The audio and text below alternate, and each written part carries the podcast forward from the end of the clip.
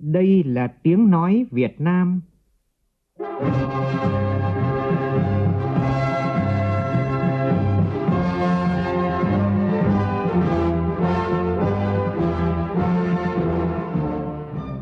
là tiếng nói Việt Nam, phát thanh từ Hà Nội, thủ đô nước Cộng hòa xã hội chủ nghĩa Việt Nam.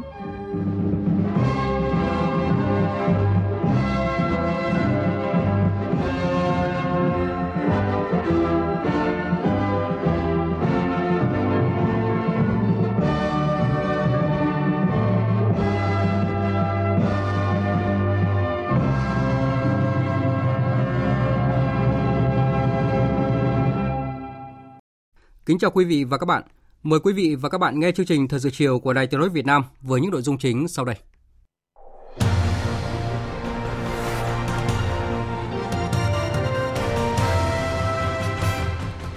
Tổng Bí thư, Chủ tịch nước Nguyễn Phú Trọng điện đàm với Tổng Bí thư, Chủ tịch nước Trung Quốc Tập Cận Bình nhân kỷ niệm 70 năm thiết lập quan hệ ngoại giao Việt Nam Trung Quốc.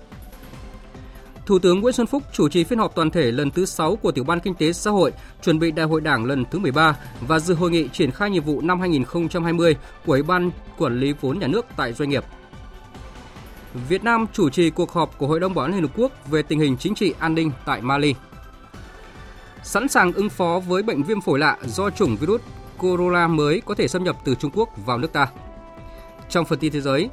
Đảng nước Nga Thống nhất cầm quyền phê chuẩn đề cử ông Mikhail Musutin làm thủ tướng mới của nước này ngay trước thềm cuộc bỏ phiếu chính thức tại Quốc hội. Thỏa thuận thương mại giai đoạn 1 giữa Trung Quốc và Mỹ vừa được ký kết được đánh giá là cùng thắng, cùng có lợi trong hợp tác giữa Mỹ và Trung Quốc.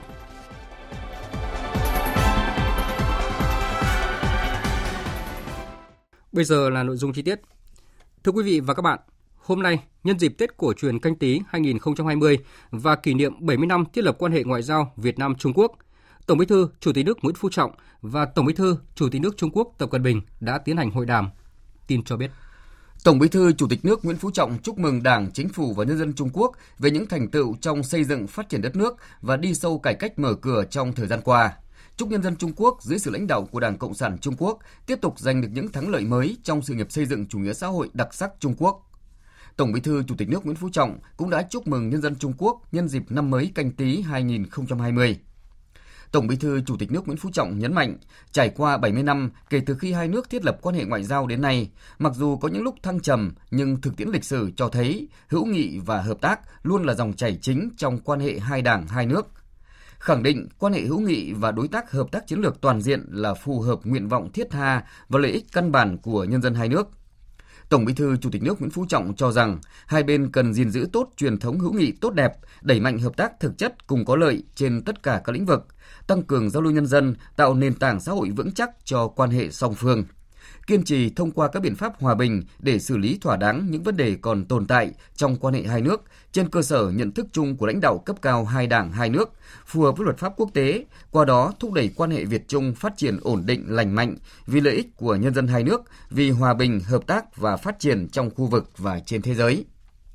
Thay mặt Đảng, Chính phủ và nhân dân Trung Quốc, Tổng Bí thư Chủ tịch Trung Quốc Tập Cận Bình chúc mừng nhân dân Việt Nam nhân dịp Tết Nguyên đán 2020 chúc mừng những thành tựu to lớn mà nhân dân Việt Nam đã đạt được từ Đại hội 12 đến nay. Tổng Bí thư Chủ tịch Trung Quốc Tập Cận Bình nhiệt liệt chúc mừng 90 năm ngày thành lập Đảng Cộng sản Việt Nam, cho rằng 90 năm qua, Đảng Cộng sản Việt Nam đã lãnh đạo nhân dân Việt Nam giành được nhiều thành tựu hết sức to lớn,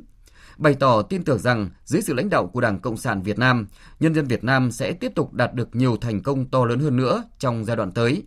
Tổng Bí thư Chủ tịch Trung Quốc Tập Cận Bình khẳng định Đảng, Chính phủ và nhân dân Trung Quốc hết sức coi trọng quan hệ láng giềng hữu nghị truyền thống với Việt Nam, sẵn sàng cùng với Đảng, Chính phủ và nhân dân Việt Nam tăng cường sự tin cậy chính trị, thúc đẩy hợp tác thực chất và hiệu quả trên các lĩnh vực, mang lại lợi ích thiết thực cho người dân hai nước, đẩy mạnh giao lưu nhân dân, tạo nền tảng ý uh, dân ý vững chắc cho quan hệ hai nước khẳng định Trung Quốc sẽ tích cực ủng hộ Việt Nam hoàn thành tốt nhiệm vụ Ủy viên không thường trực Hội đồng Bảo an Liên Hợp Quốc nhiệm kỳ 2020-2021 và Chủ tịch Luân phiên ASEAN 2020. Sáng nay tại trụ sở Chính phủ, Thủ tướng Nguyễn Xuân Phúc, trưởng tiểu ban Kinh tế xã hội chuẩn bị Đại hội Đảng toàn quốc lần thứ 13, chủ trì phiên họp toàn thể lần thứ 6 của tiểu ban nhằm thảo luận hoàn thiện các dự thảo báo cáo sau khi đã trình hội nghị Trung ương 1 11 vào tháng 10 năm ngoái để báo cáo Bộ Chính trị, sau đó lấy ý kiến tại Đại hội Đảng các cấp. Phóng viên Vũ Dũng phản ánh.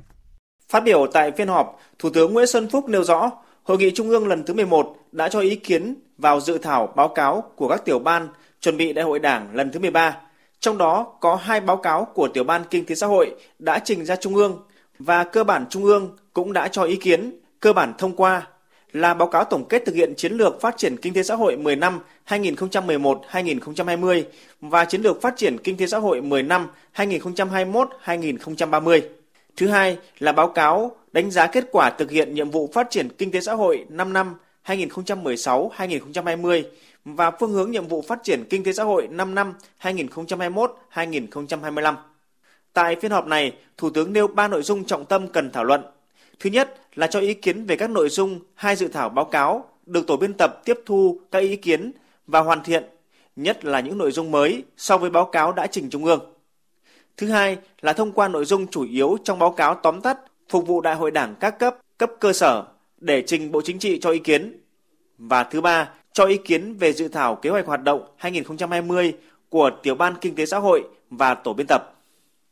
Về nội dung báo cáo, thời gian qua tổ biên tập đã giả soát, cập nhật, chỉnh sửa, bổ sung nhiều điểm sát thực tế, đáp ứng yêu cầu đặt ra, phù hợp với nội dung báo cáo chính trị trong hoàn thiện những mục tiêu quan điểm phát triển, các đột phá chiến lược, phương hướng nhiệm vụ giải pháp thời gian tới, đặc biệt là khớp nối một cách căn bản với các báo cáo của tiểu ban văn kiện. Thủ tướng cũng yêu cầu các thành viên thảo luận các nội dung quan trọng, trong đó có vấn đề nhận định, đánh giá tình hình đất nước 10 năm qua đã đạt được những thành tựu rất quan trọng, khá toàn diện trên hầu hết các lĩnh vực. Cùng với đó là cần đánh giá về các hạn chế yếu kém, đánh giá sâu sắc hơn các lĩnh vực theo hướng không tô hồng nhưng cũng không bôi đen. Trong đó cần lưu ý đánh giá về kinh tế tập thể, hợp tác xã, tổ chức sản xuất, cơ cấu lại ngành nông nghiệp, du lịch, kết cấu hạ tầng, tài nguyên, bảo vệ môi trường, ứng phó biến đổi khí hậu, các vấn đề nổi lên về văn hóa xã hội.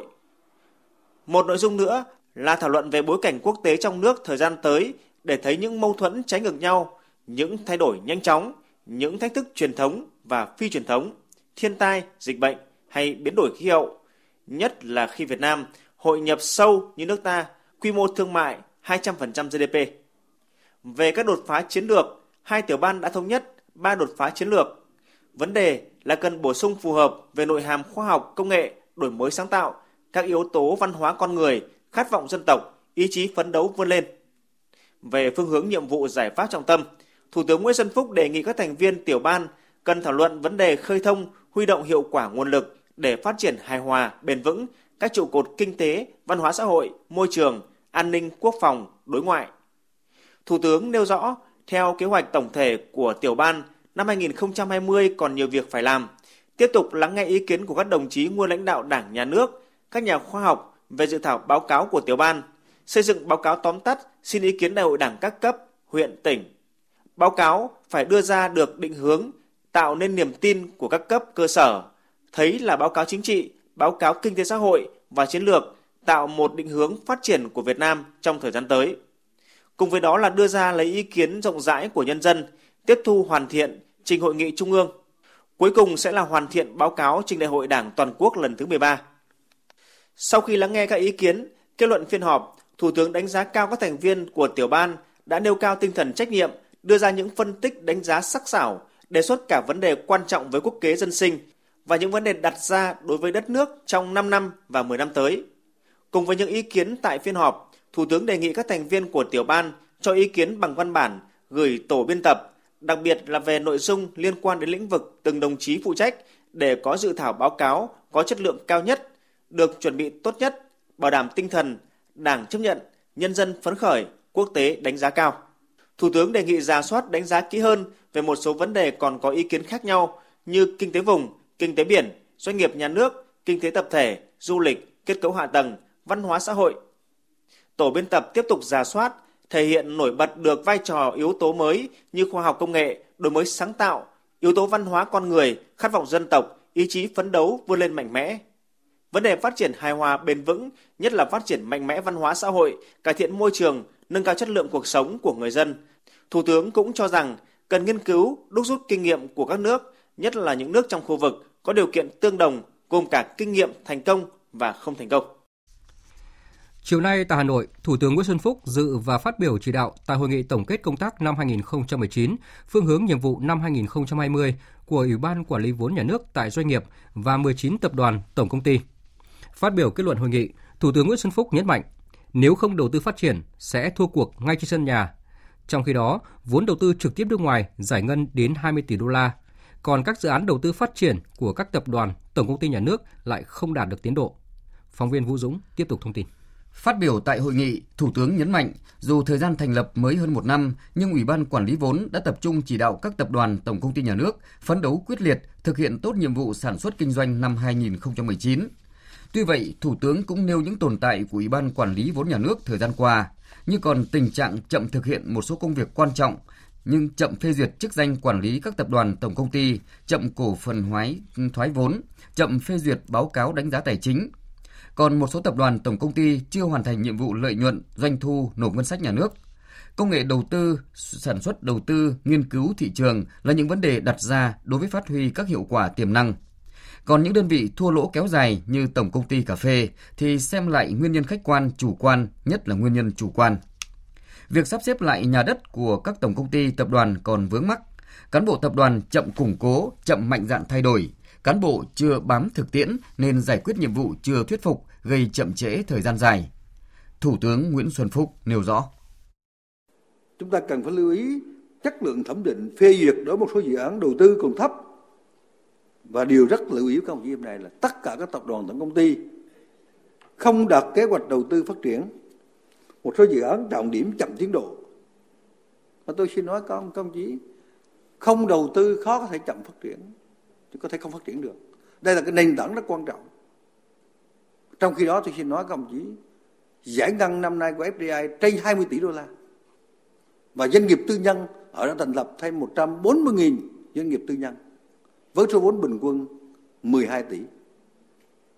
Thì tôi nói này này các ông chí thấy rằng nếu như mình không có đầu tư phát triển mình thất bại các ông chí. Mình mình mình sẽ thua thua cục ngay ngay trên sân nhà. Thủ tướng cũng cho rằng còn có những cơ chế chính sách trồng chéo chưa rõ ràng khiến việc triển khai hoạt động sản xuất kinh doanh và các nhiệm vụ khác của Ủy ban quản lý vốn nhà nước gặp khó khăn, nhưng Ủy ban cũng chưa đề xuất được thể chế để sửa các vướng mắc này. Đặc biệt, theo Thủ tướng, việc chậm trễ vướng mắc có nguyên nhân từ việc phối hợp giữa Ủy ban và các bộ ngành chưa hiệu quả. Chính vì vậy mà tôi đề nghị với các đồng chí là phải nâng cao tinh thần trách nhiệm, quan hệ hợp tác giữa Ủy ban các bộ ngành với các tập đoàn tổng công ty là một cái một cái nguyên nhân chậm trễ quyền anh quyền tôi đã có những xuất hiện hợp ít hợp tác giữa quản lý ngành và tập đoàn giữa ủy ban của chúng ta nó như vậy phối hợp kém lắm không chị tôi biết trong nó họ nó suy nghĩ gì không chị nhưng mà mình mình nói cái ý là gì không chí? Thôi việc mình mình phải lo. Những vấn đề cần phối hợp, chủ tịch quỹ ban trực tiếp mời cuộc họp. Có biên bản kèm theo để xử lý nhanh. Chứ không phải cái chủ nghĩa quan liêu giấy tờ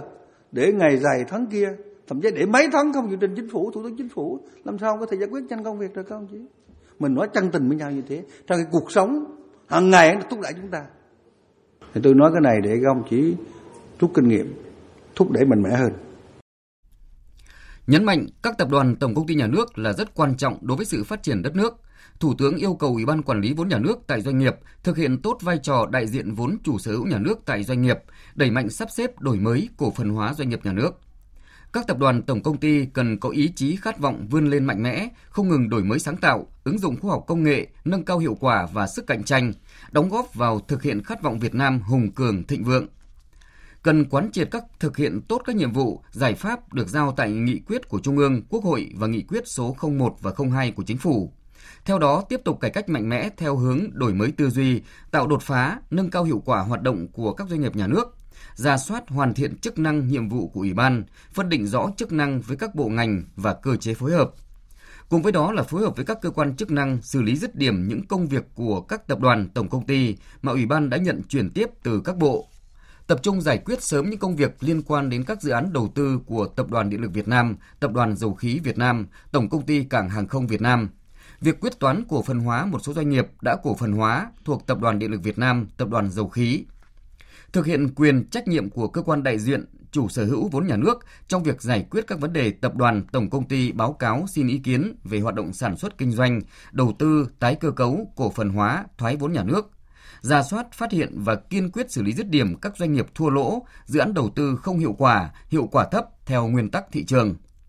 Đặc biệt, thực hiện tốt nhiệm vụ cơ quan thường trực giúp việc ban chỉ đạo xử lý các dự án doanh nghiệp thua lỗ kém hiệu quả ngành công thương, nhất là trong năm 2020 này trình kế hoạch giai đoạn 2021-2025, định hướng đến năm 2030.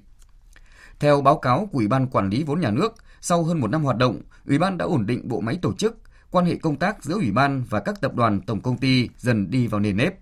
Theo đó, đã phê duyệt kế hoạch sản xuất kinh doanh và đầu tư phát triển năm 2019 của 19 tập đoàn tổng công ty, phê duyệt báo cáo giám sát tài chính năm 2018 của 9 tập đoàn tổng công ty. Đến thời điểm này, Ủy ban đã thúc đẩy các tập đoàn tổng công ty để ngay trong quý 1 này có thể phê duyệt kế hoạch sản xuất kinh doanh và đầu tư phát triển năm 2020 của các đơn vị. Chiều nay tại tỉnh Bến Tre, Trung ương Hội Liên hiệp Phụ nữ Việt Nam, Ủy ban dân tỉnh Bến Tre tổ chức họp mặt đại biểu đội quân tóc dài, bộ đội Thu Hà, cựu thanh niên sung phong 21 tỉnh thành trong khu vực Đông Nam Bộ và Tây Nam Bộ. Chủ tịch Quốc hội Nguyễn Thị Kim Ngân tham dự. Phóng viên Lê Tuyết đưa tin. Trong kháng chiến chống Mỹ cứu nước, với vai trò nòng cốt của Tổ chức Hội Phụ Nữ đã vận động hàng ngàn chục chị em tham gia chiến đấu cứu thương tải đạn, làm sao liên và nuôi dấu cán bộ. Nhiều tổ chức đơn vị chiến đấu ra đời như Bộ đội Thu Hà, đội nữ đặc công, đặc biệt là đội quân tóc dài, là những phụ nữ tay không bắt giặc, với tài trí thông minh, sự dũng cảm, kiên cường, sự bất khuất đã góp phần cùng Đảng bộ làm nên cuộc đồng khởi năm 1960 lịch sử. Bến Tre được xem là nơi khởi đầu của đội quân tóc dài. Đội quân có 102 trên thế giới đã trở thành biểu tượng chung đầy tự hào của phụ nữ miền Nam trong lịch sử đấu tranh giải phóng dân tộc. Đặc biệt hơn có sự xuất hiện của một nhà lãnh đạo tài ba và là biểu tượng của đội quân tóc dài, nữ tướng Nguyễn Thị Định. Tên tuổi của bà đã ghi vào những trang sử sáng ngời của dân tộc Việt Nam, gắn liền với sự ra đời của đội quân tóc dài và phong trào đấu tranh của phụ nữ toàn miền Nam nói chung, phụ nữ trên quê hương xứ Dừa nói riêng. Phát biểu tại buổi họp mặt, Phó Bí thư Thường trực Tỉnh ủy Bến Tre Trần Ngọc Tam nhấn mạnh, năm tháng đã đi qua nhưng lịch sử oai hùng, oai liệt về phong trào đồng khởi Bến Tre trong cuộc kháng chiến chống Mỹ cứu nước, hình ảnh kiên cường bất khuất của đội quân tóc dài đi như nước lũ tràn về đã đi vào lịch sử như một kỳ tích trong sự nghiệp đấu tranh giải phóng dân tộc và tiếp tục được phát huy trong thời đại ngày nay. Tại buổi họp mặt, các chị các mẹ của đội quân tóc dài đã cùng nhau ôn lại những ký ức của một thời hào hùng và đầy gian khó. Những câu chuyện đầy xúc động nhưng cũng không kém phần dí dỏm. Buổi họp mặt diễn ra trong bối cảnh cả nước cũng như tỉnh Bến Tre đang có nhiều hoạt động sôi nổi chào mừng kỷ niệm 60 năm ngày Bến Tre đồng khởi và 100 năm ngày sinh nữ tướng Nguyễn Thị Định. Đây là dịp sinh hoạt chính trị vô cùng có ý nghĩa to lớn, góp phần giáo dục truyền thống cho các thế hệ hôm nay. Nhằm thể hiện sự tri ân của Đảng, Nhà nước, Chủ tịch Quốc hội Nguyễn Thị Kim Ngân cùng lãnh đạo Trung ương Hội Liên hiệp Phụ nữ Việt Nam đã trao quà cho các chị, các mẹ, thể hiện tình cảm của các thế hệ phụ nữ Việt Nam.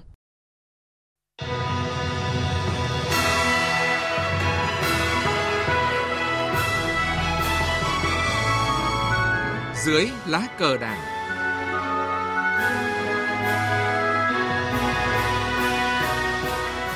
Dưới lá cờ đảng.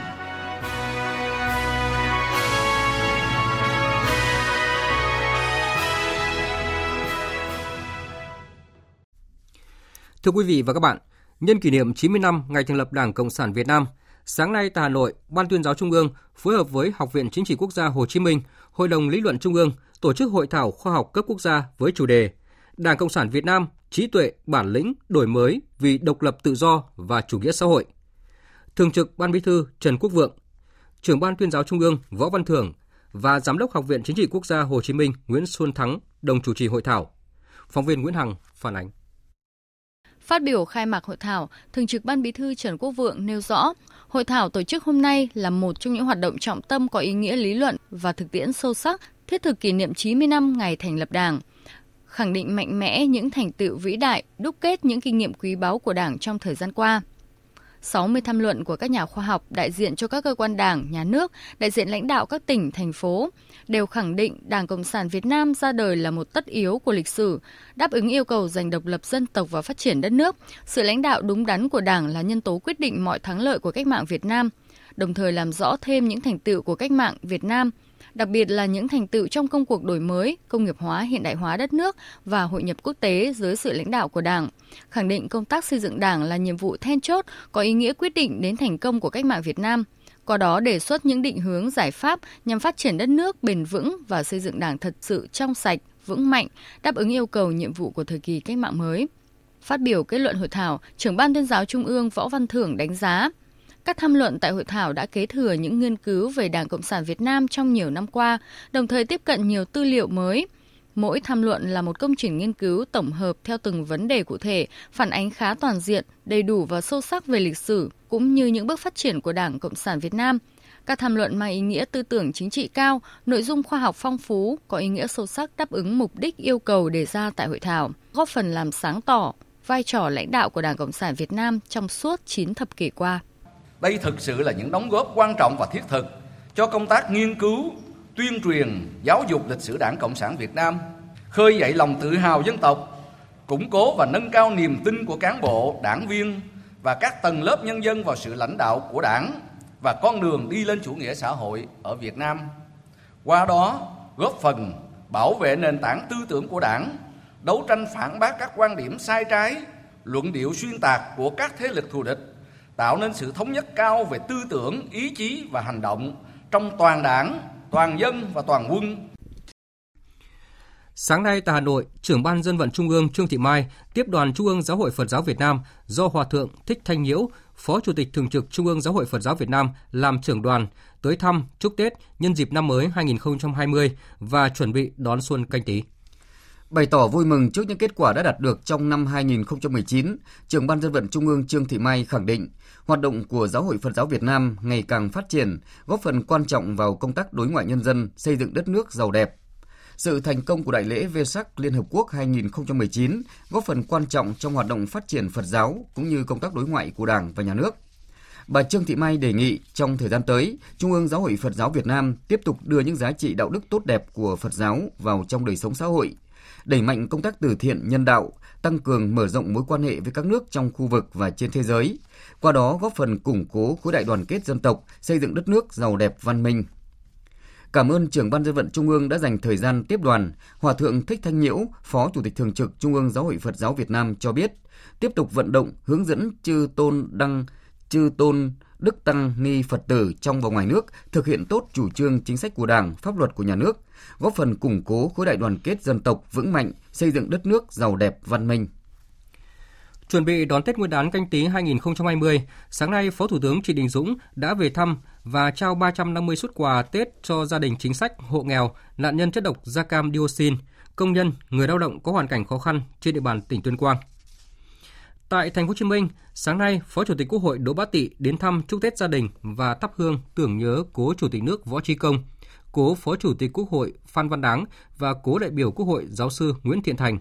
Nhân dịp này, Phó Chủ tịch Quốc hội Đỗ Bá Tị đã chuyển những phần quà của lãnh đạo Đảng, Nhà nước, Quốc hội gửi tặng các gia đình, các đồng chí nguyên lãnh đạo Đảng, Nhà nước, thể hiện tình cảm trân trọng, đạo lý uống nước nhớ nguồn mỗi dịp Tết đến xuân về. Và cũng hôm nay, trưởng ban nội chính Trung ương Phan Đình Trạc đã đến thăm, trao tặng quà Tết cho gia đình liệt sĩ Hà Thị Thanh ở tổ 9, phường Nguyễn Thị Minh Khai, thành phố Bắc Cạn, mẹ Việt Nam anh hùng Vũ Thị Nhim ở xã Cao Kỳ, huyện Trợ Mới, tặng quà Tết cho 100 hộ nghèo và trao tặng xe đạp cho 20 học sinh nghèo tại hai xã Côn Minh và Quang Phong của huyện Nari. Tại các điểm đến thăm, đồng chí Phan Đình Trạc ân cần hỏi thăm, động viên các đối tượng chính sách và các hộ nghèo. Tiếp tục thông tin về hai người Trung Quốc nghi nhiễm bệnh viêm phổi lạ tại Đà Nẵng. Chiều nay, bác sĩ Nguyễn Thành Trung, Phó Giám đốc Bệnh viện Đà Nẵng cho biết, hai người Trung Quốc nghi nhiễm bệnh viêm phổi lạ đã có kết quả xét nghiệm âm tính, không còn sốt. Bệnh viện Đà Nẵng sẽ mời đại diện lãnh sự quán Trung Quốc vào bệnh viện làm việc, giải thích trình tình trạng người bệnh để có hướng xử lý. Hiện thì gia đình bệnh nhân đã xin ra viện. Phóng viên Thành Long thường trú tại miền Trung thông tin chi tiết. Ngày 14 tháng 1, qua máy kiểm tra thân nhiệt đặt tại sân bay quốc tế Đà Nẵng, ngành y tế đã phát hiện hai du khách có triệu chứng sốt. Đó là Wang Haozu, 4 tuổi, quốc tịch Trung Quốc, thường trú tại Vũ Hán, nhập cảnh vào Đà Nẵng lúc 2 giờ 30 sáng ngày 14 tháng 1 trên chuyến bay VJ8375. Trường hợp thứ hai là Siong Tanju, 23 tuổi, quốc tịch Trung Quốc, thường trú tại Vũ Hán, đi cùng chuyến bay, cũng được phát hiện có triệu chứng sốt kèm mệt mỏi. Hai người này sau đó được đưa về khoa y học nhiệt đới, bệnh viện Đà Nẵng để cách ly theo dõi. Tại đây, bệnh nhân được giám sát y tế thường xuyên và lấy mẫu bệnh phẩm gửi vào Viện Pasteur Nha Trang để xét nghiệm. Bác sĩ Nguyễn Thành Trung, Phó Giám đốc Bệnh viện Đà Nẵng cho biết, kết quả xét nghiệm đều âm tính. Viện Pasteur Nha Trang là thì âm tính, nhưng mà bây giờ viện cục y tế dự phòng á, là đề nghị là cái mẫu này gửi ra ngoài vệ sinh dịch tễ trung ương á, họ xét nghiệm lại. Bệnh nhân thì hết sốt rồi, bệnh nhân thì khỏe hoàn toàn, không có triệu chứng gì về cái viêm phổi đó hết. Bây giờ bệnh nhân thì nặng nặng xin về, bây giờ đang ờ, mời đại sứ quán vào giải thích cho họ đấy. Trước nguy cơ dịch bệnh viêm phổi lạ do chủng virus mới có thể xâm nhập từ Trung Quốc vào nước ta, hôm nay đoàn công tác của Bộ Y tế do Thứ trưởng Bộ Y tế Đỗ Xuân Tuyên dẫn đầu đã đi kiểm tra tại bệnh viện Bạch Mai và bệnh viện Bệnh nhiệt đới Trung ương. Đoàn đã tập trung kiểm tra về công tác lấy mẫu bệnh phẩm để xét nghiệm, phát hiện bệnh nhân đầu tiên và sẵn sàng tiếp nhận điều trị nếu có bệnh nhân viêm phổi lạ. Phản ánh của phóng viên Văn Hải. Tại bệnh viện Bệnh nhiệt đới Trung ương, tuyến cuối về điều trị các bệnh truyền nhiễm, nơi đầu tiên khống chế được dịch bệnh SARS vào năm 2003. Những ngày này, số bệnh nhân nhập viện giảm nên thuận lợi hơn trong việc triển khai kế hoạch phòng chống dịch bệnh.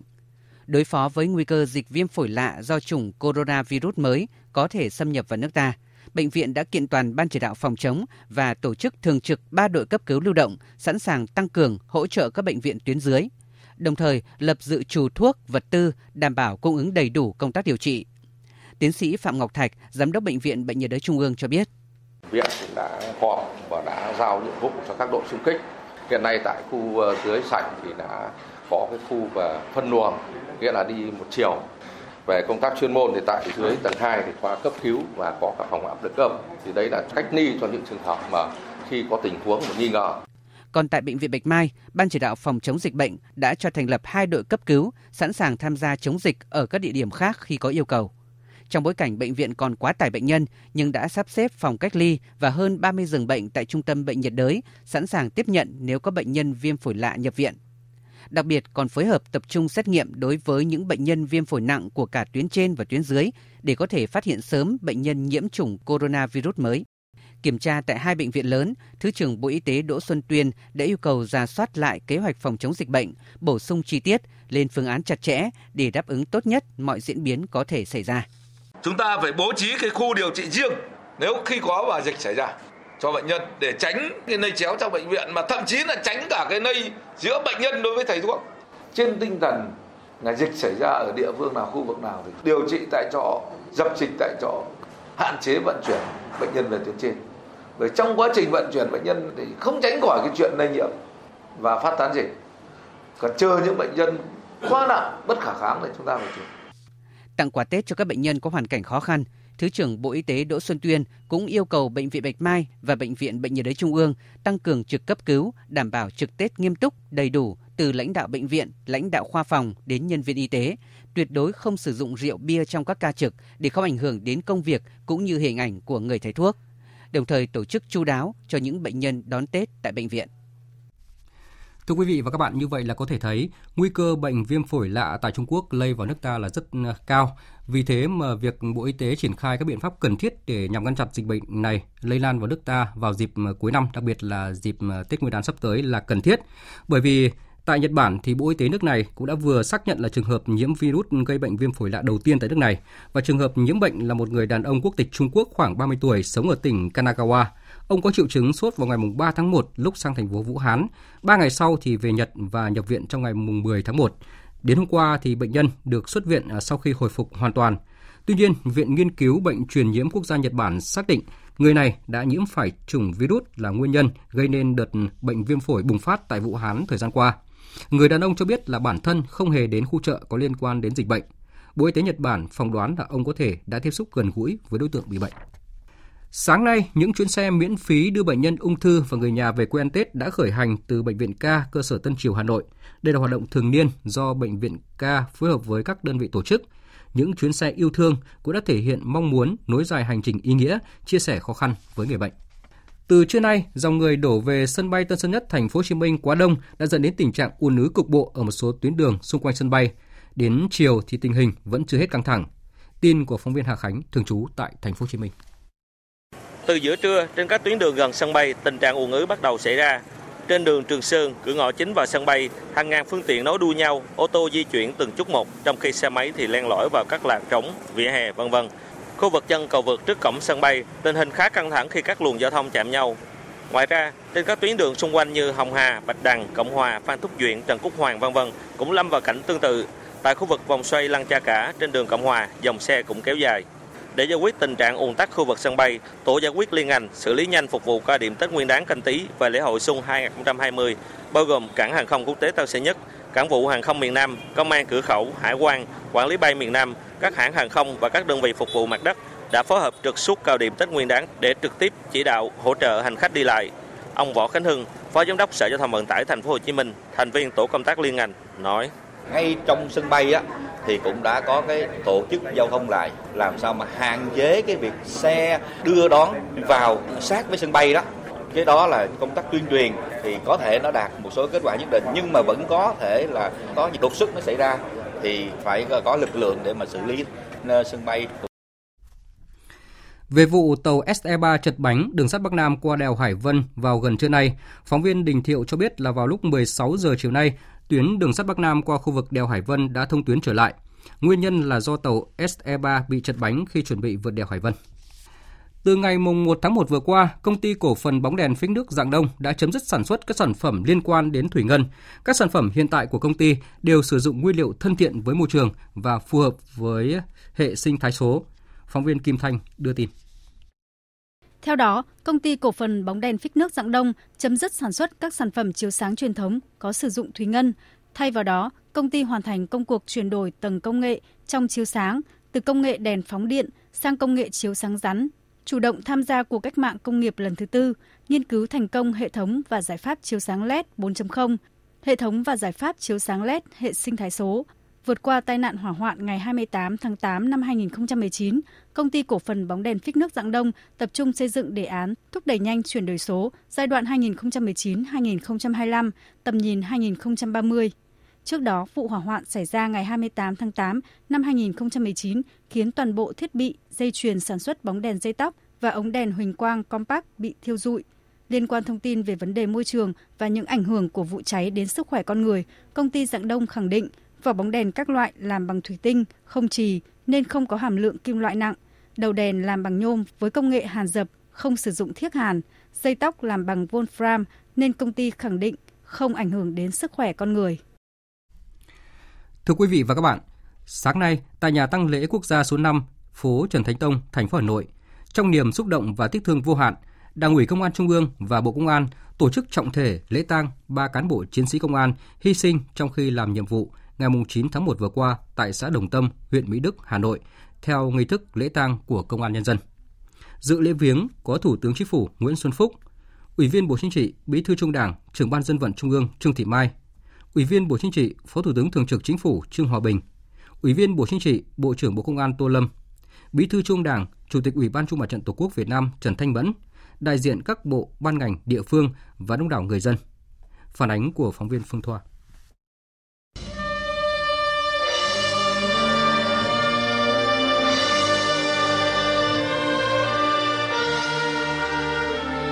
Trong niềm xúc động tiếc thương vô hạn,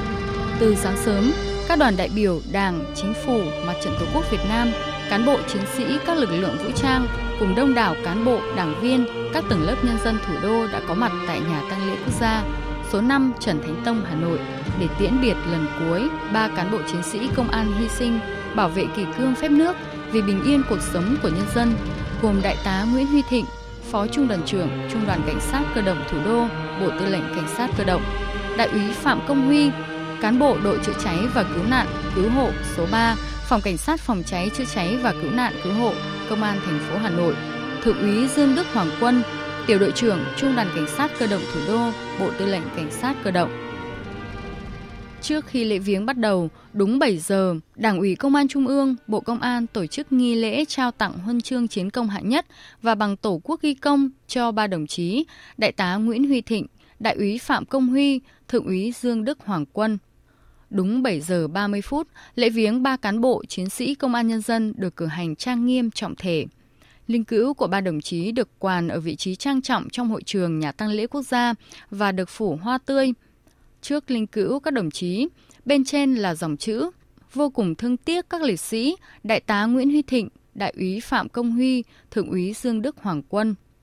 Di ảnh của các đồng chí cùng bảng gắn huân chương, huy chương và các phần thưởng cao quý sát cạnh linh cữu và ban thờ đặt lư hương, phủ đài hoa trang trọng. Mở đầu lễ viếng, Thủ tướng Chính phủ Nguyễn Xuân Phúc, Phó Thủ tướng Thường trực Chính phủ Trương Hòa Bình và đoàn của Văn phòng Chính phủ do Bộ trưởng Chủ nhiệm Văn phòng Chính phủ Mai Tiến Dũng đã vào viếng ba liệt sĩ công an nhân dân và chia sẻ cùng gia quyến. Xúc động ghi sổ tang, Thủ tướng Nguyễn Xuân Phúc viết Vô cùng thương tiếc các đồng chí Đại tá Nguyễn Huy Thịnh, Đại úy Phạm Cung Huy, Thượng úy Dương Đức Hoàng Quân là những cán bộ công an nhân dân dũng cảm, hy sinh thân mình để bảo vệ an ninh quốc gia, an toàn cho xã hội và đất nước. Các đồng chí là những tấm gương sáng cho các cán bộ lực lượng vũ trang học tập. Tôi yêu cầu Bộ Công an phát động phong trào học tập noi gương các đồng chí hoàn thành xuất sắc nhiệm vụ của mình trong tình hình mới, đảm bảo cuộc sống bình yên cho nhân dân, an toàn cho đất nước. Đồng thời, Bộ và các đơn vị có liên quan, địa phương làm tốt chính sách cho các đồng chí đã hy sinh. Sau lễ viếng, 12 giờ 30 phút hôm nay, diễn ra lễ di quan đưa thi hài ba liệt sĩ về nơi an nghỉ cuối cùng, an táng tại quê nhà theo nguyện vọng của gia đình. Mời quý vị và các bạn nghe tiếp chương trình Thời sự chiều của Đài tiếng nói Việt Nam. Thủ tướng Nguyễn Xuân Phúc vừa có chỉ thị về tăng cường thực hiện luật phòng chống tác hại của rượu bia và Nghị định số 100 của Chính phủ quy định xử phạt hành chính trong lĩnh vực giao thông đường bộ và đường sắt. Thủ tướng đánh giá tình hình trật tự an toàn giao thông có chuyển biến rất tích cực, tai nạn giao thông giảm nhiều khi các bộ ngành địa phương đồng loạt triển khai các giải pháp ngăn chặn tình trạng người đã uống rượu bia lái xe. Đặc biệt, việc này nhận được sự quan tâm đồng tình ủng hộ của nhân dân cả nước. Điều đó cho thấy những quy định pháp luật hiện hành phù hợp với thực tiễn, đi vào cuộc sống và thể hiện tính răn đe giáo dục. Việc này cũng góp phần giúp người dân thay đổi thói quen, dần hình thành văn hóa sử dụng rượu bia lành mạnh, giúp giảm thiểu tai nạn giao thông. Để phát huy kết quả đã đạt được, đồng thời thực hiện nghiêm túc hiệu quả Nghị định số 100 trong dịp Tết canh tí và các năm tiếp theo, Thủ tướng yêu cầu các bộ ngành địa phương đẩy mạnh tuyên truyền luật phòng chống tác hại của rượu bia, Nghị định số 100. Các cơ quan đơn vị, đoàn thể, doanh nghiệp, cộng đồng thực hiện nghiêm đã uống rượu bia không lái xe. Trong đó, cán bộ, đảng viên, công chức, viên chức phải nêu gương hành động, Thủ tướng giao Bộ Công an chỉ đạo công an các đơn vị địa phương tập trung tuần tra kiểm soát, xử lý vi phạm theo quy định tại Nghị định số 100. Đặc biệt trong dịp cao điểm Tết canh tí và các lễ hội xuân duy trì thực hiện nghiêm trong năm 2020. Thủ tướng yêu cầu tuyệt đối không can thiệp hoặc để xảy ra việc can thiệp làm sai lệch kết quả xử lý vi phạm dẫn đến các hành vi tiêu cực trong thực thi công vụ. Thưa quý vị và các bạn, một thông tin được cả triệu người Việt Nam hâm mộ đang chờ đợi đó là vào lúc 20 giờ 15 phút tối nay thì đội tuyển U23 Việt Nam sẽ đá lượt trận cuối vòng loại bảng D giải vô địch bóng đá U23 châu Á gặp đội tuyển U23 Triều Tiên. Đây là trận đấu vô cùng quan trọng, quyết định đến một trong hai tấm vé của bảng này giành quyền vào tứ kết. Hiện thì đội U23 Việt Nam mới được 2 điểm, kém hai đội xếp trên là U23 các tiểu vương quốc Ả Rập thống nhất và và Jordani là hai điểm. Vì thế mở chiến thắng là yêu cầu bắt buộc đối với các cầu thủ của chúng ta trong trận đấu tối nay. Tuy nhiên để giành quyền đi tiếp thì U23 Việt Nam vẫn phải chờ kết quả trận đấu giữa hai đội đầu bảng mới biết mình có giành quyền vào tứ kết hay không. Và trước ừ, cuộc đối đầu quan trọng này, thầy trò huấn luyện viên Park Hang-seo đã nhận được cú hích tinh thần to lớn khi mà Thủ tướng Chính phủ Nguyễn Xuân Phúc đã gửi thư động viên đội tuyển U23 Việt Nam. Trong thư, Thủ tướng Nguyễn Xuân Phúc nhấn mạnh, những ngày qua, người hâm mộ và nhân dân cả nước theo dõi và ủng hộ mạnh mẽ từng đường bóng lăn của đội tuyển thân yêu, chúng ta đã thi đấu mạnh mẽ, ngang bằng với các đội tuyển mạnh hàng đầu ở khu vực. Thủ tướng chúc toàn đội tuyển bóng đá nam U23 Việt Nam những chiến binh sao vàng thân yêu, tự tin, tràn đầy sức mạnh, kiên cường, sáng tạo trong từng đường bóng, vững bước tiến lên trên đấu trường châu Á vì màu cờ sắc áo của Tổ quốc. Rất mong sự cố gắng và giành chiến thắng quan trọng này. Tiếp theo, biên tập viên Hiền Lương sẽ chuyển đến quý vị và các bạn một số thông tin thời tiết đáng chú ý. Theo Trung tâm Dự báo Khí tượng Thủy văn Trung ương, thì từ chiều nay không khí lạnh đã ảnh hưởng đến một số nơi ở vùng núi phía Bắc và khu Đông Bắc Bắc Bộ. Dự báo tối và đêm nay, không khí lạnh tiếp tục ảnh hưởng đến các nơi khác thuộc phía Đông Bắc Bộ và Bắc Trung Bộ, sau đó ảnh hưởng đến một số nơi ở phía Tây Bắc Bộ và Trung Trung Bộ. Do ảnh hưởng của không khí lạnh, ở phía Đông Bắc Bộ và Bắc Trung Bộ có mưa, mưa nhỏ dài rác. Phía Bắc Bộ và Bắc Trung Bộ từ đêm nay trời trở rét. Gió chuyển hướng đông bắc trong đất liền, khu vực Đông Bắc Bộ và Bắc Trung Bộ cấp 2, cấp 3, vùng ven biển cấp 3, cấp 4. Và từ đêm nay, ở vịnh Bắc Bộ và khu vực Bắc Biển Đông, bao gồm cả vùng biển quần đảo Hoàng Sa, gió chuyển hướng đông bắc mạnh cấp 6, giật cấp 7, biển động. Từ ngày mai, vùng biển phía Tây, khu vực Nam Biển Đông, bao gồm cả vùng biển phía Tây quần đảo Trường Sa, gió mạnh dần lên cấp 6, giật cấp 7, biển động, sóng biển cao từ 2 đến 3 mét. Khu vực Hà Nội đêm nay và sáng sớm mai có lúc có mưa, mưa nhỏ, từ đêm nay trời chuyển rét.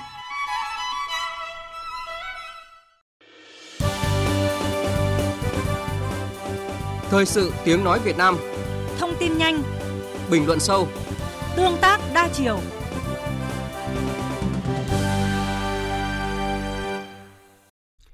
Thưa quý vị và các bạn, từ ngày 13 tháng 1 đến hôm nay, Phó Chủ tịch Thường trực Quốc hội Tổng Thị Phóng dẫn đầu đoàn đại biểu Quốc hội Việt Nam tham dự hội nghị thường niên lần thứ 28 Diễn đàn Nghị viện châu Á Thái Bình Dương tại thủ đô Canberra của Australia. Đoàn đại biểu Quốc hội Việt Nam đã có những đóng góp quan trọng góp phần vào thành công của hội nghị lần này.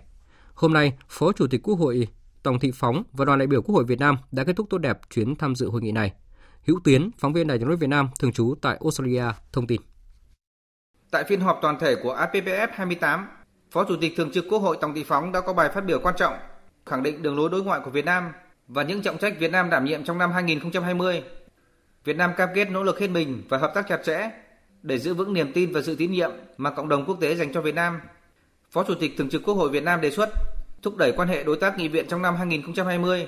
với việc tăng cường xây dựng lòng tin, hiểu biết và tôn trọng lẫn nhau, kết nối và mở rộng quan hệ đối tác nghị viện giữa APPF với Diễn đàn Hợp tác Kinh tế Châu Á Thái Bình Dương APEC Hội đồng Liên nghị viện ASEAN IPA và Liên minh nghị viện thế giới IPU cũng như các tổ chức quốc tế khác nhằm thúc đẩy hợp tác giải quyết các bất đồng và tranh chấp trên tinh thần đối thoại thẳng thắn, xây dựng, bao dung, hỗ trợ lẫn nhau và phù hợp với luật pháp quốc tế, thực hiện kiềm chế, tránh các hành động vi phạm luật pháp quốc tế có thể làm gia tăng căng thẳng và phức tạp tình hình. Phó Chủ tịch Thường trực Quốc hội kêu gọi các nghị viện thành viên IPPF cùng điều hành với chính phủ quan tâm đến phát triển bền vững, đưa quan điểm phát triển bền vững và bao trùm trở thành định hướng thường xuyên và lâu dài vì lợi ích của tất cả các bên. Quốc hội Việt Nam đề xuất tổ chức các hoạt động hợp tác liên nghị viện vì phát triển bền vững trong năm Chủ tịch IPA 2020. Trong khuôn khổ hội nghị APPF 28, đoàn đại biểu Quốc hội Việt Nam đã tham dự hội nghị nữ nghị sĩ APPF. Tại phiên họp toàn thể về kinh tế và thương mại, đoàn Việt Nam đề xuất tiếp tục hoàn thiện hệ thống chính sách pháp luật, tạo môi trường kinh doanh thuận lợi, minh bạch, bình đẳng và ổn định, hỗ trợ tự do thương mại, đầu tư, và triển khai kế hoạch tổng thể kết nối APEC đến năm 2025, hướng tới Hiệp định Thương mại Tự do toàn châu Á-Thái Bình Dương, chủ động tham gia vào các khuôn khổ pháp lý khu vực và toàn cầu để phát triển kinh tế số, thương mại và tăng năng suất lao động gắn với cuộc cách mạng công nghiệp lần thứ tư. Kết thúc chương trình là việc chính thức của hội nghị APPF 28, các đoàn đại biểu đến từ 19 quốc gia thành viên và 10 quốc gia quan sát viên đã thông qua 19 nghị quyết và một thông cáo chung, trong đó Việt Nam tham gia đồng bảo trợ hai nghị quyết quan trọng là nghị quyết về thương mại và nghị quyết về kinh tế kỹ thuật số trong thời gian tham dự hội nghị, Phó Chủ tịch Quốc hội Tòng Thị Phóng đã hội kiến với Chủ tịch Hạ viện Australia Tony Smith, Phó Chủ tịch Thượng viện Australia Sulai và có các cuộc gặp song phương với Chủ tịch Quốc hội Lào Pani Iathotu và Chủ tịch Quốc hội Campuchia Hen Samrin. Trước đó, Phó Chủ tịch Thường trực Quốc hội Tòng Thị Phóng đã đến thăm Đại sứ quán Việt Nam tại Australia, chúc Tết cán bộ đại sứ quán và gặp gỡ cộng đồng người Việt Nam đang sinh sống, học tập và làm việc tại Australia. Hôm qua, theo giờ địa phương, Đại sứ Đặng Đình Quý, trưởng phái đoàn thường trực Việt Nam tại Liên Hợp Quốc, đã chủ trì phiên họp của Hội đồng Bảo an Liên Hợp Quốc về tình hình chính trị an ninh tại Mali. Phạm Huân, phóng viên Đài tiếng nói Việt Nam, thường trú tại Mỹ, đưa tin. Theo báo cáo của Liên Hợp Quốc, tình hình an ninh Mali đang xấu đi, đặc biệt tại khu vực miền Bắc và miền Trung đất nước. Bạo lực và khủng bố hoạt động gia tăng nhằm vào dân thường, quân đội chính phủ và lực lượng gìn giữ hòa bình Liên Hợp Quốc tại phái bộ Liên Hợp Quốc nhằm ổn định tình Mali, làm nhiều người chết và bị thương, hàng trăm nghìn người bị mất nhà cửa, Khoảng 1.000 trường học phải đóng cửa, trẻ em không được đến trường học hành, tạo ra những bất ổn xã hội và cơ hội cho các nhóm vũ trang chiêu mộ trẻ em và thanh thiếu niên. Tại cuộc họp, Đại sứ Đặng Đình Quý, trưởng với đoàn đại diện Việt Nam tại Liên Hợp Quốc, Chủ tịch Hội đồng Bảo an tháng 1 năm 2020 đã có bài phát biểu với tư cách đại diện quốc gia, theo đó chia sẻ quan ngại với Tổng thư ký Liên Hợp Quốc và các nước về tình hình an ninh tại Mali. Đại sứ Đặng Đình Quý lên án các cuộc tấn công nhằm vào dân thường, các lực lượng an ninh Mali và phái bộ Liên Hợp Quốc nhằm ổn định tình hình Mali đồng thời nhấn mạnh việc thực hiện đầy đủ thỏa thuận Alger là rất cần thiết và quan trọng nhằm duy trì hòa bình, an ninh tại Mali. Đại sứ Đặng Đình Quý hoan nghênh việc tổ chức phiên đối thoại quốc gia bao trùm tại Mali và kêu gọi các bên liên quan tiếp tục đối thoại nhằm thực hiện thỏa thuận. Đại sứ kêu gọi các bên liên quan tuân thủ nghĩa vụ bảo vệ thường dân, đặc biệt là phụ nữ và trẻ em, tăng cường sự tham gia đầy đủ, thực chất và toàn diện của phụ nữ trong tiến trình chính trị và kinh tế tại Mali, ủng hộ các hoạt động của phái bộ Liên Hợp Quốc nhằm ổn định tình hình Mali và nỗ lực của cộng đồng quốc tế trong hỗ trợ chính phủ Mali duy trì hòa bình, an ninh quốc tế. Trong đó có hội nghị thượng đỉnh tổ chức tại thành phố Pau của Pháp giữa Pháp và lực lượng G5 Sahel ngày 13 tháng 1 năm 2020 trên cơ sở các nghị quyết liên quan của Hội đồng Bảo an Liên Hợp Quốc. Hôm nay, cuộc họp các quan chức cấp cao ASEAN diễn ra tại thành phố Nha Trang, tỉnh Khánh Hòa. Cuộc họp nhằm ra soát và chuẩn bị những nội dung sẽ được bàn thảo tại hội nghị hẹp Bộ trưởng Ngoại giao ASEAN sẽ diễn ra vào ngày mai. Nhóm phóng viên Đài tiếng nói Việt Nam trực tiếp theo dõi sự kiện này phản ánh. Nằm trong khuôn khổ hội nghị hẹp các bộ trưởng ngoại giao ASEAN 2020, cuộc họp các quan chức cao cấp SOM sáng nay là dịp để trưởng SOM các nước ASEAN bàn bạc những nội dung chính cho chương trình nghị sự của hội nghị hẹp sẽ diễn ra vào ngày mai 17 tháng 1. Phát biểu tại lễ khai mạc, Thứ trưởng Ngoại giao Nguyễn Quốc Dũng, trưởng SOM ASEAN của Việt Nam khẳng định. Năm nay đánh dấu 25 năm Việt Nam gia nhập ASEAN. Chúng tôi rất vinh dự đóng vai trò chủ tịch ASEAN từ những nền tảng chính do Thái Lan và các nước chủ tịch tiền nhiệm gây dựng, Việt Nam cam kết hợp tác chặt chẽ với các nước thành viên ASEAN để thúc đẩy các mục tiêu chung dựa trên nguyên tắc đồng thuận và vai trò trung tâm của ASEAN vì lợi ích của nhân dân, vì hòa bình, ổn định và thịnh vượng trong khu vực. Trả lời báo chí về nội dung cuộc họp, ông Vũ Hồ, vụ trưởng vụ ASEAN cho biết, sự kiện hôm nay là một trong những cuộc họp rất quan trọng của ASEAN. Đây là bước đầu tiên của Việt Nam khi đảm nhiệm cương vị Chủ tịch ASEAN 2020.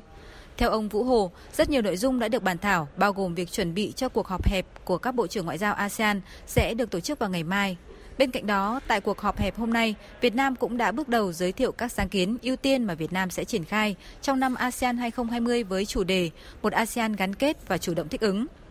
Ngoài ra, các quan chức cao cấp cũng đã trao đổi thêm các nội dung có liên quan đến quan hệ đối ngoại của ASEAN trong năm 2020. Đánh giá về những kết quả đã đạt được sau cuộc họp diễn ra hôm nay, ông Vũ Hồ, vụ trưởng vụ ASEAN nhấn mạnh. Theo tôi có những cái thành công rất là lớn. Cái thành công đầu tiên chúng ta đã bước đầu giới thiệu được à, những cái ưu tiên cũng như là những cái sáng kiến của Việt Nam À, trong năm 2020 để thúc đẩy cái đoàn kết nội khối của ASEAN để thúc đẩy cái quá trình xây dựng cộng đồng của ASEAN để mở rộng cái quan hệ đối ngoại của ASEAN với các đối tác bên ngoài. À, đồng thời chúng ta cũng đã bước đầu đặt cái nền móng cho cái việc triển khai các cái quyết định của cấp cao ASEAN vào lần thứ 35 à, tổ chức tại Bangkok từ ngày tháng 11 năm 2020. Tiếp theo là một số tin quốc tế đáng chú ý khác. Phát biểu tại cuộc gặp thường niên với báo giới, Thủ tướng Campuchia Hun Sen khẳng định ông cần phải làm thủ tướng trong 10 năm nữa. Campuchia là một đất nước dân chủ, không phải là một quốc gia chuyển giao quyền lực từ cha sang con như một số nước khác và tất cả phải thông qua bầu cử.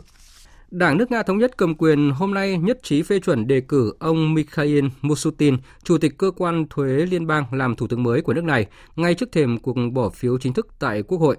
Duma Quốc gia tức Hạ viện Nga dự kiến trong ngày hôm nay sẽ tiến hành thảo luận và bỏ phiếu về đề nghị của Tổng thống Vladimir Putin giới thiệu ứng viên Mikhail Misutin làm Thủ tướng. Đảng nước Nga Thống nhất hiện chiếm đa số tại Duma Quốc gia.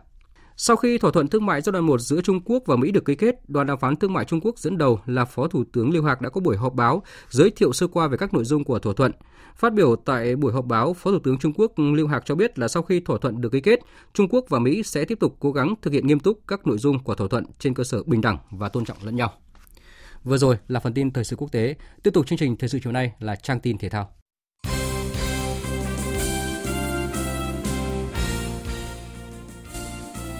Thưa quý vị và các bạn, tối nay 16 tháng 1, đội tuyển U23 Việt Nam sẽ so tài với U23 Cộng hòa Dân chủ Nhân dân Triều Tiên trong lượt trận cuối bảng D giải U23 châu Á 2020. Tại Bangkok, Thái Lan, đông đảo cổ động viên Việt Nam đã sẵn sàng nhuộm đỏ khán đài của sân Raja Magala. Còn ở trong nước, hàng triệu người hâm mộ háo hức chờ đợi thầy trò huấn luyện viên Park Hang-seo giành tấm vé vào vòng tứ kết. Tại thành phố Hồ Chí Minh, sân vận động Hoa Lư sẽ chào đón hàng nghìn người hâm mộ vào tối nay, trong đó có đông đảo các thành viên của Hội cổ động viên bóng đá Việt Nam VFS. Đặc biệt, hai màn hình LED cỡ lớn đã được lắp đặt cạnh nhau để các khán giả có thể theo dõi đồng thời hai trận đấu hứa hẹn kịch tính ở bảng D. Bên cạnh đó, các quán cà phê bóng đá trên cả nước sẽ rất bận rộn khi số lượng khách hàng chắc chắn sẽ tăng đột biến. Tại Hà Nội, cổ động viên Trần Thanh Sơn cho biết trận đấu tối nay diễn ra vào khung giờ đẹp nên sẽ ra quán cà phê để tận hưởng bầu không khí bóng đá đồng thời nhận định các chân sút của hai ba Việt Nam sẽ thi đấu khởi sắc hơn hai trận đấu bế tắc trước đó. Khả năng sẽ khả quan hơn, nhất là Triều Tiên đã chắc chắn bị loại. Tôi ờ, tin là Việt Nam thắng Triều Tiên từ hai bàn trở lên. Chỉ cần trận đấu giữa UAE và Jordani kết thúc với tỷ số hòa có bàn thắng, U23 Việt Nam chắc chắn bị loại. Các trường hợp khác thì U23 Việt Nam có thể đi tiếp nhưng cần phải thắng hai bàn trở lên mới chắc chắn. và trong rất nhiều kịch bản hạ màn bảng D, U23 Việt Nam sẽ giành ngôi đầu bảng nếu thắng với cách biệt 3 bàn trở lên. Đồng thời trận UAE gặp Jordani kết thúc với tỷ số hòa 0-0. Về khả năng này, hai cầu động viên Lê Hồng Văn và Nguyễn Bảo Khánh chia sẻ. Khả năng thắng đậm thì hơi khó. Có thể thắng nhưng mà thắng đậm thì khó. Mình chỉ hy vọng vào thôi chứ còn đầu bảng chắc là không còn cơ hội được đầu bảng. Triều Tiên thì chắc chắn là bị loại rồi thì uh, sẽ gặp Việt Nam thì tôi nghĩ là những đội mà đá người ta không có gì để mất thì người ta sẽ đá nó có cái tinh thần nó sẽ khác cũng không nên chủ quan bởi vì đội Triều Tiên người ta sẽ đá cái trận để rửa mặt tôi cũng hy vọng rằng là chúng ta chiến thắng uh, với tỷ số đậm Diễn biến trận đấu giữa hai đội tuyển U23 Việt Nam gặp U23 Cộng hòa Dân chủ Nhân dân Triều Tiên sẽ được Đài Tiếng nói Việt Nam tường thuật trực tiếp trên sóng VOV1 và VOV2 bắt đầu vào lúc 20 giờ 5 phút tối nay. Mời quý vị và các bạn đón nghe. Tin tưởng vào chiến thắng của U23 Việt Nam, song người hâm mộ nước ta cũng đang rất lo ngại về khả năng các cầu thủ U23 Jordani và UAE sẽ dắt tay nhau vào tứ kết bằng một trận hòa có bàn thắng. Liên quan đến vấn đề này, hôm nay, chuyên gia người Hàn Quốc Shin Man-gil, giám đốc thi đấu của Liên đoàn bóng đá châu Á AFC đã rời Bangkok để đến thành phố Buriram trực tiếp giám sát trận đấu giữa U23 UAE và Jordani trên sân Chang Arena. Trao đổi với truyền thông, ông Shin Man-gil nêu rõ. I think the, the teams in this competition are very professional and they are Tôi nghĩ các đội tuyển đến đây đều chuyên nghiệp, họ thi đấu với niềm tự hào dân tộc, không ai muốn làm nên trận hòa. Thế nên chúng tôi không lo ngại gì về sự trung thực của trận đấu giữa UAE và Jordani. Chúng ta có thể thấy kịch bản tương tự ở bảng C và Hàn Quốc và Uzbekistan thi đấu đầy quyết tâm. Xin nhắc lại, chúng tôi không lo lắng gì về tính trung thực của trận đấu. Các đội tuyển đều chuyên nghiệp. Theo phân công của AFC, trọng tài người Iraq Mohammad Saray sẽ cầm còi điều hành trận đấu giữa U23 Việt Nam gặp U23 Cộng hòa Dân chủ Nhân dân Triều Tiên. Tại vòng bảng giải U23 châu Á 2018, trọng tài Saray tự điều khiển trận đấu U23 Việt Nam thắng U23 Australia với tỷ số 1-0.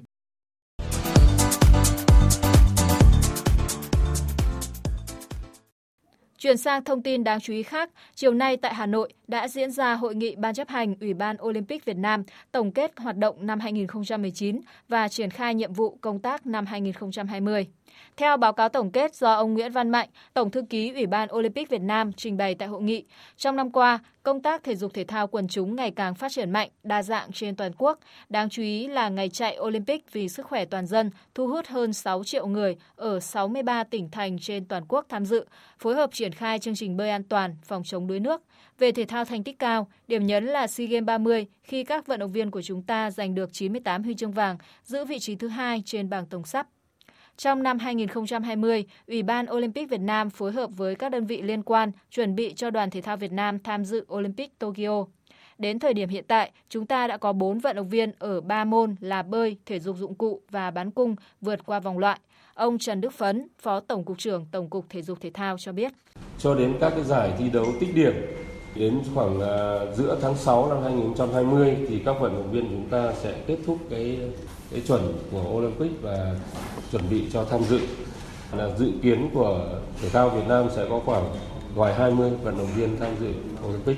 Năm 2020, thể thao Việt Nam còn một nhiệm vụ quan trọng là công tác chuẩn bị cho SEA Games 31 mà Việt Nam là nước chủ nhà. Ngoài thủ đô Hà Nội có khoảng 10 tỉnh thành lân cận tổ chức các môn thi đấu ở SEA Games 31, ông Trần Đức Phấn cho biết. Tổng cục thì cũng đã làm việc với đủ 10 cái địa phương này để chúng ta chuẩn bị cho cái cơ sở vật chất ờ, kỹ thuật đảm bảo cho cái việc thi đấu. Về cơ bản thì các địa phương cũng đã cùng với tổng cục giả soát và đã có văn bản gửi cho lãnh đạo bộ, lãnh đạo tổng cục và cam kết là sẽ ờ, nâng cấp sửa chữa theo cái ý kiến chỉ đạo của chính phủ để giúp cho công tác tổ chức SEA Games lần này được đảm bảo Dự báo thời tiết Tây Bắc Bộ đêm và sáng có mưa, mưa nhỏ rải rác. Riêng khu Tây Bắc đêm không mưa, ngày nắng, gió nhẹ, trời rét. Nhiệt độ từ 15 đến 29 độ. Có nơi thấp nhất dưới 12 độ. Đông Bắc Bộ đêm và sáng sớm có mưa, mưa nhỏ rải rác, sau có mưa nhỏ, gió Đông Bắc cấp 2, cấp 3, vùng ven biển cấp 3, cấp 4, trời rét, nhiệt độ từ 14 đến 20 độ, có nơi thấp nhất dưới 11 độ. Các tỉnh từ Thanh Hóa đến Thừa Thiên Huế có mưa nhỏ rải rác, đêm có mưa vài nơi, ngày nắng, gió nhẹ. Riêng phía Bắc, gió Bắc đến Tây Bắc cấp 2, cấp 3, vùng ven biển cấp 3, cấp 4, phía Bắc trời rét, nhiệt độ từ 17 đến 28 độ. Các tỉnh ven biển từ Đà Nẵng đến Bình Thuận ngày nắng đêm có mưa vài nơi, gió Đông Bắc cấp 2, cấp 3, nhiệt độ từ 20 đến 31 độ. Tây Nguyên và Nam Bộ ngày nắng đêm không mưa, gió nhẹ, nhiệt độ từ 14 đến 34 độ. Khu vực Hà Nội đêm và sáng sớm có mưa nhỏ vài nơi, gió Đông Bắc cấp 2, cấp 3, trời rét, nhiệt độ từ 15 đến 19 độ. Tiếp theo là dự báo thời tiết biển. Bắc Vịnh Bắc Bộ, Nam Vịnh Bắc Bộ, khu vực Bắc Biển Đông, khu vực quần đảo Hoàng Sa thuộc thành phố Đà Nẵng có mưa rải rác, tầm nhìn xa trên 10 km, giảm xuống 4 đến 10 km trong mưa, gió Đông Bắc cấp 6, giật cấp 7, biển động. Vùng biển từ Quảng Trị đến Quảng Ngãi, vùng biển từ Bình Thuận đến Cà Mau có mưa rào vài nơi, tầm nhìn xa trên 10 km, gió Đông Bắc cấp 4, cấp 5. Vùng biển từ Bình Định đến Ninh Thuận có mưa vài nơi, tầm nhìn xa trên 10 km, gió Đông Bắc cấp 5. Vùng biển từ Cà Mau đến Kiên Giang không mưa, tầm nhìn xa trên 10 km, gió Đông Bắc cấp 3, cấp 4. Khu vực giữa Biển Đông có mưa vài nơi, tầm nhìn xa trên 10 km, gió Đông Bắc cấp 4, ngày mai tăng lên cấp 5. Khu vực Nam Biển Đông, khu vực quần đảo Trường Sa thuộc tỉnh Khánh Hòa có mưa rào và rông vài nơi, tầm nhìn xa trên 10 km, gió Đông Bắc cấp 4, cấp 5. Riêng vùng biển phía Tây từ ngày mai tăng lên cấp 6, giật cấp 7, biển động. Vịnh Thái Lan không mưa, tầm nhìn xa trên 10 km, gió nhẹ. Thưa quý vị và các bạn, trước khi kết thúc chương trình thời sự chiều nay, chúng tôi xin được nhắc lại là vào lúc 20 giờ 15 phút tối nay thì đội tuyển U23 Việt Nam sẽ đá lượt trận cuối vòng loại bảng D giải vô địch bóng đá U23 châu Á gặp đội tuyển U23 Triều Tiên. Đây là trận đấu mà đội bóng của chúng ta buộc phải thắng và chờ đợi kết quả ờ, trận đấu của hai đội đầu bảng là U23 các tiểu vương quốc Ả Rập thống nhất và U23 Jordani thì chúng ta mới biết được là mình có giành được tấm vé thứ hai của bảng này, giành quyền vào vòng tứ kết hay không. À, dù khó khăn nhưng mà hy vọng rằng là với ờ, lối đá tấn công mãnh liệt cũng như là sự quyết tâm và sự cổ vũ của cổ động viên hâm mộ Việt Nam, đội bóng của chúng ta sẽ có được chiến thắng trước đội tuyển U23 uh, ờ, Triều Tiên và chúng ta cũng sẽ chờ đợi uh, kết quả trận đấu của hai đội đầu bảng và hy vọng rằng xin chúc cho đội tuyển Việt Nam thi đấu thành công và sẽ giành được tấm vé vào uh, tứ kết. Và đến đây thì uh, chương trình thời sự chiều của Đài Tiếng nói Việt Nam cũng xin được kết thúc. Chương trình do các biên tập viên Nguyễn Cường, Đức Hưng và Hàng Nga thực hiện với sự tham gia của phát thanh viên Hoàng Sang và kỹ thuật viên Uông Biên. Chịu trách nhiệm nội dung Nguyễn Mạnh Thắng. Cảm ơn quý vị và các bạn đã quan tâm lắng nghe. Quý vị có thể nghe lại chương trình trên trang web tại địa chỉ vov1.vn.